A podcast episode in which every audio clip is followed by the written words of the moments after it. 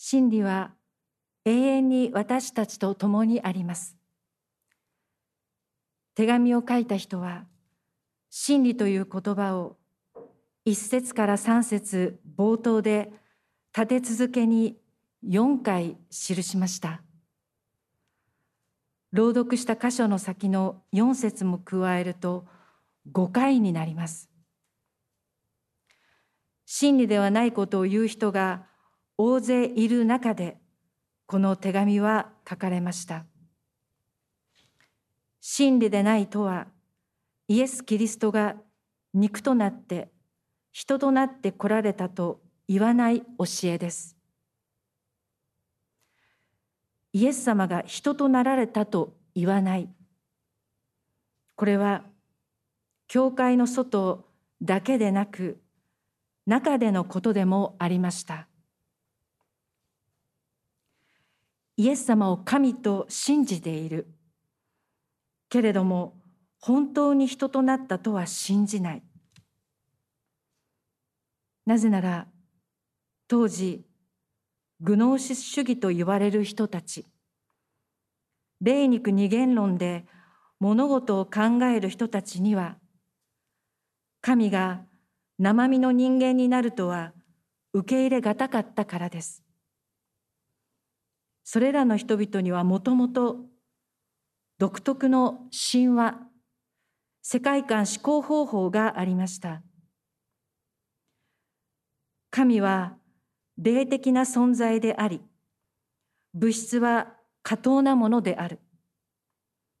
物質で作られている人間の肉体は過当なものである。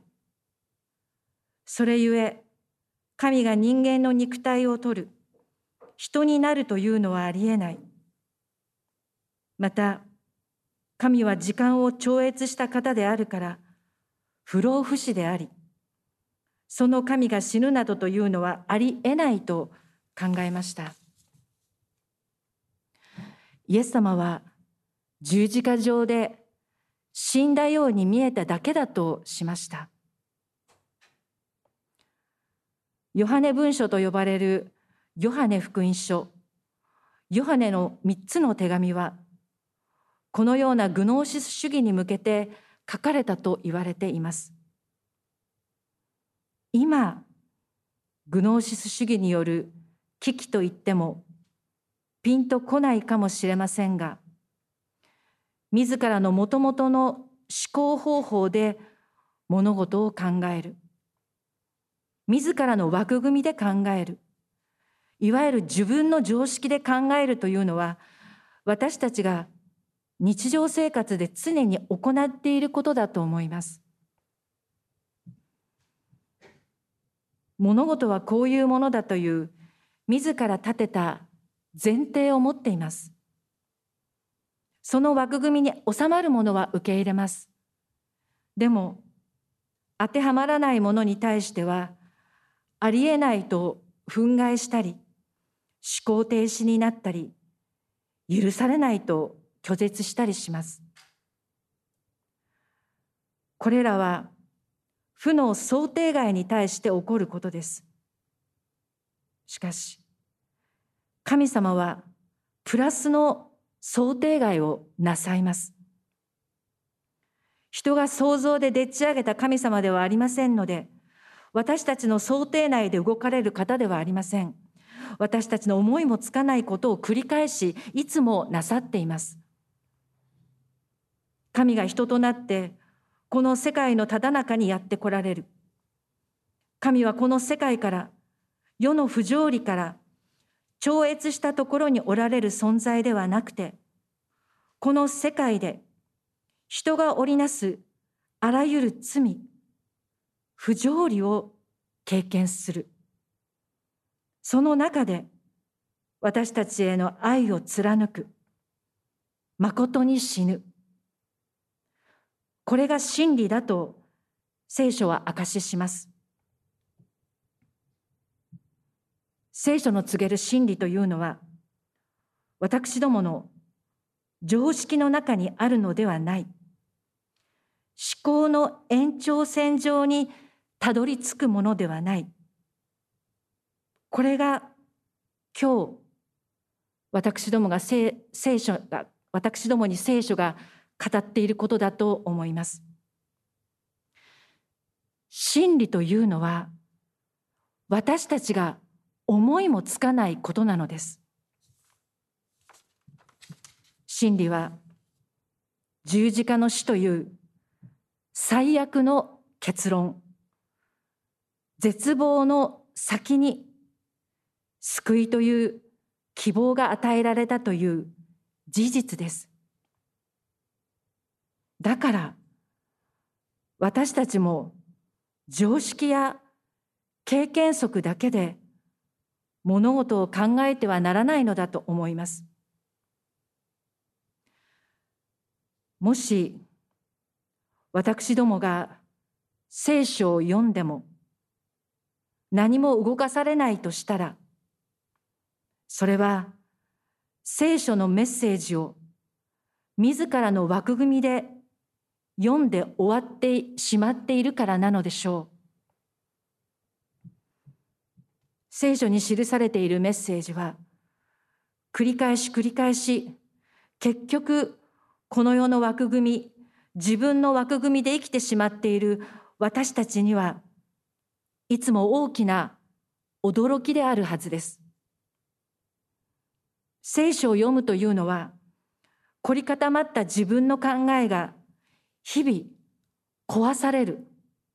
壊していただくことだと思います。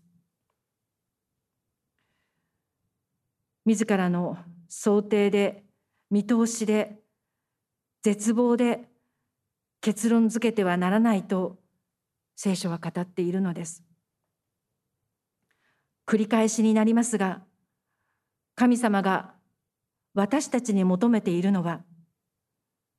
自分なりの論理的な思考ではなくて信仰です。とても信じられない、想定できない喜びの結末を信じることです。そうであるのに、私どもは、イエス様はもう泣かなくともよいと言ってくださっているのに、くよくよとメソメソといつまでも涙を流してしまうことがあるのではないでしょうか。イエス様はそんな私たちに私を信じなさいと言っておられます。先にヨハネ文書ということを申し上げましたヨハネ福音書と3つの手紙、あるいはさらに、ヨハネによる黙示録を入れる説もあります。面白いことに、黙示録以外の文書はどれも、ヨハネという著者名は出てきません。この手紙も、差出人は長老としか書いてありません。後の時代の人々がこの福音書はゼベダイの子ヨハネが書いた3つの手紙の内容も共通しているので同じくヨハネが書いたとしてヨハネ文書という枠組みが作られました確かにヨハネ文書と呼ばれ呼ばれるものは共通して神様が人となられたことを強調いたしますけれどもそれは他の福音書にも言えることだと思います。ただ、愛と真理という言葉は、ヨハネ文書だけに共通して多い言葉です。愛の賛歌と呼ばれる箇所を含むコリントの信徒への手紙1に比べてもとても多いものです。3つの手紙のうち、ヨハネの手紙1は特に愛を多く記します。ヨハネの手紙にはその愛が真理と結びついて語られます。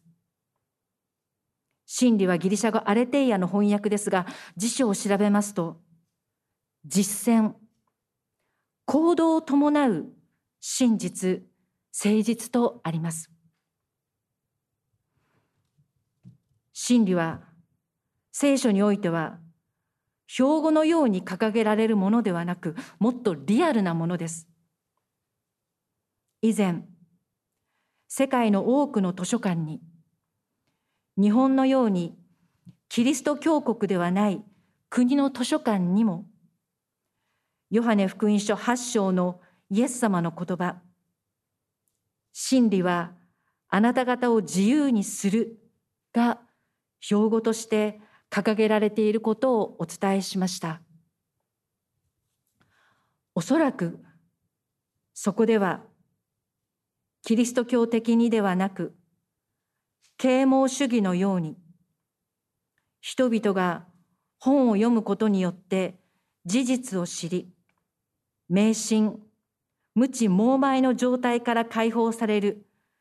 目が開かれる自由を言っている場合が多いと思いますそれはそれで大切ですが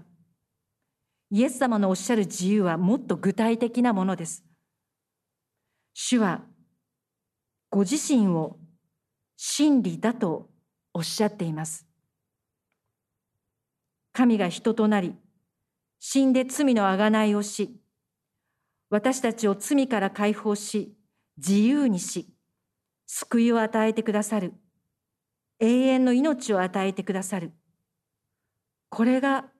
真理です。神様が愛であるというのは神様の心の中だけのことではありません。真理として人となった主イエスとしてイエス様の十字架の死として行動として実践として現れました。真理は福音、良き知らせと言い換えても良いと思います。私どもは悪い知らせに決定づけられているのではないのです。悪い知らせとして最も重いのは死の知らせでしょう。それは私どもを悲しませ、また怖がらせます。ですがそういう悪い知らせは真理ではないとイエス様は断言なさるのです。死が終わりではないからです。復活があるからです。私どもが生きていても嫌なことばかりだと結論づけて落胆するのは間違っていると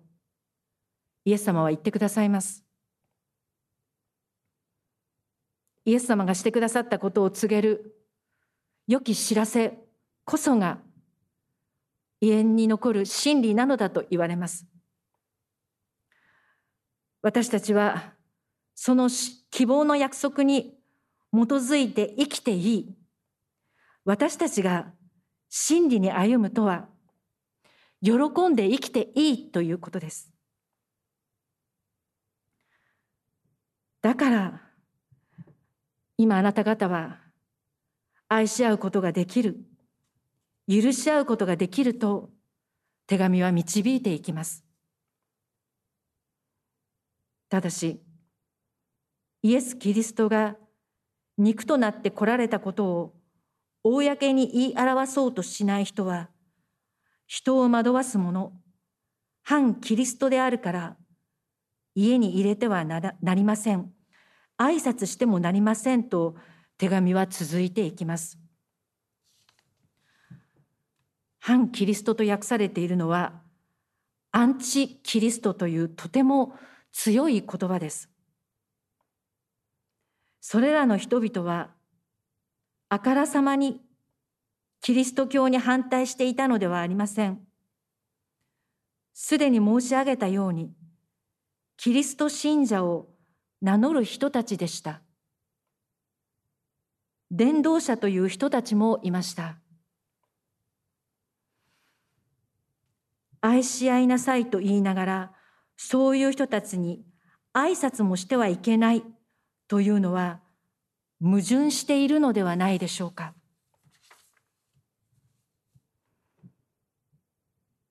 教会はこのようなグノーシス主義と言われるキリストの受肉や神様の死を否定する教えは受け入れることはありませんでした。もしも受け入れていたとしたら、キリスト教はとっくになくなっていたことでしょう。その思想の中では、イエス様というのはすでにあるグノーシスという思想の中で説明できてしまう神様ですから、新しい宗教を作らなくとも、その思想で事足りたでしょう。神が人となられた。人となられた神、主イエスが私たちのために死なれた。罪のあがないをしてくださったということが私たちの他にはないよりどころなのです。一体それ以外にどうやって私どもは自らの罪から逃れることができるでしょうか？人の罪から逃れることができるでしょうか？自力で罪の問題を解決できるでしょうか？グノーシス主義のような考えは一方で霊的なことだけを重視して体は何をやってもいいという法獣に陥ったり他方で物質でできた肉体から来る欲望を自力で抑えようとする極端な禁欲主義を生みました。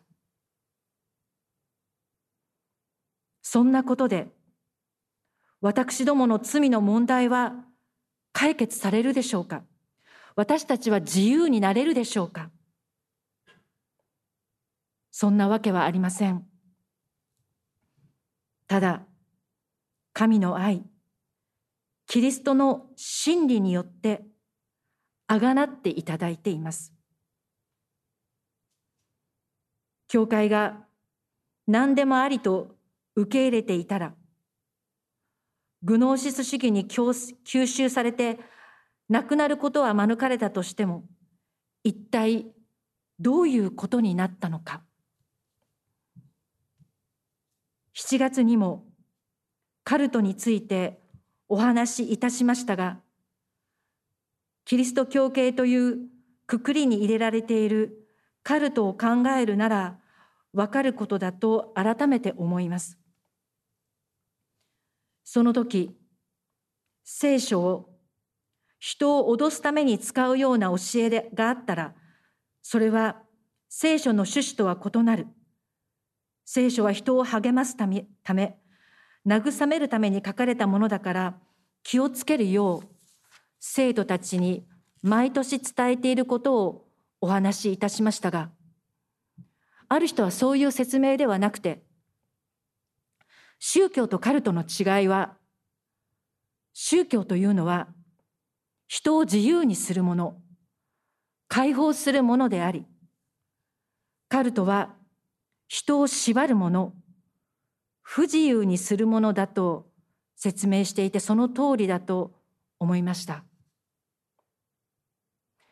なぜなら私どもはカルトに属していなくとも自分の常識や思考回路でイエス様の愛をイエス様を頼りないものとしイエス様がしてくださった大いなる真理を小さなものを歪小化して自分で自分を縛って不自由にしているのではないかと思わせられたからです。カルトの問題は人事ではなくなぜあのような教えにはまってしまったのかと人事で終わるのではなく教会にいても、聖書を読んでいても、自身で自分を縛るカルトを作り上げ、それで自らを苦しめている、苦しんでいることがあるのではないかと、この2ヶ月で考えさせられました。真理は私どもを超えています。神様は愛です。無条件、無制限、無敵の愛です。これこそが真理だとイエス様は身をもって示してくださいました。だから私どもも真理ならざる者、悪い知らせに従って生きるのではなく、自分の思いに従って生きるのではなく、イエス様に従う、真理に従って歩ませていただきたいと願います。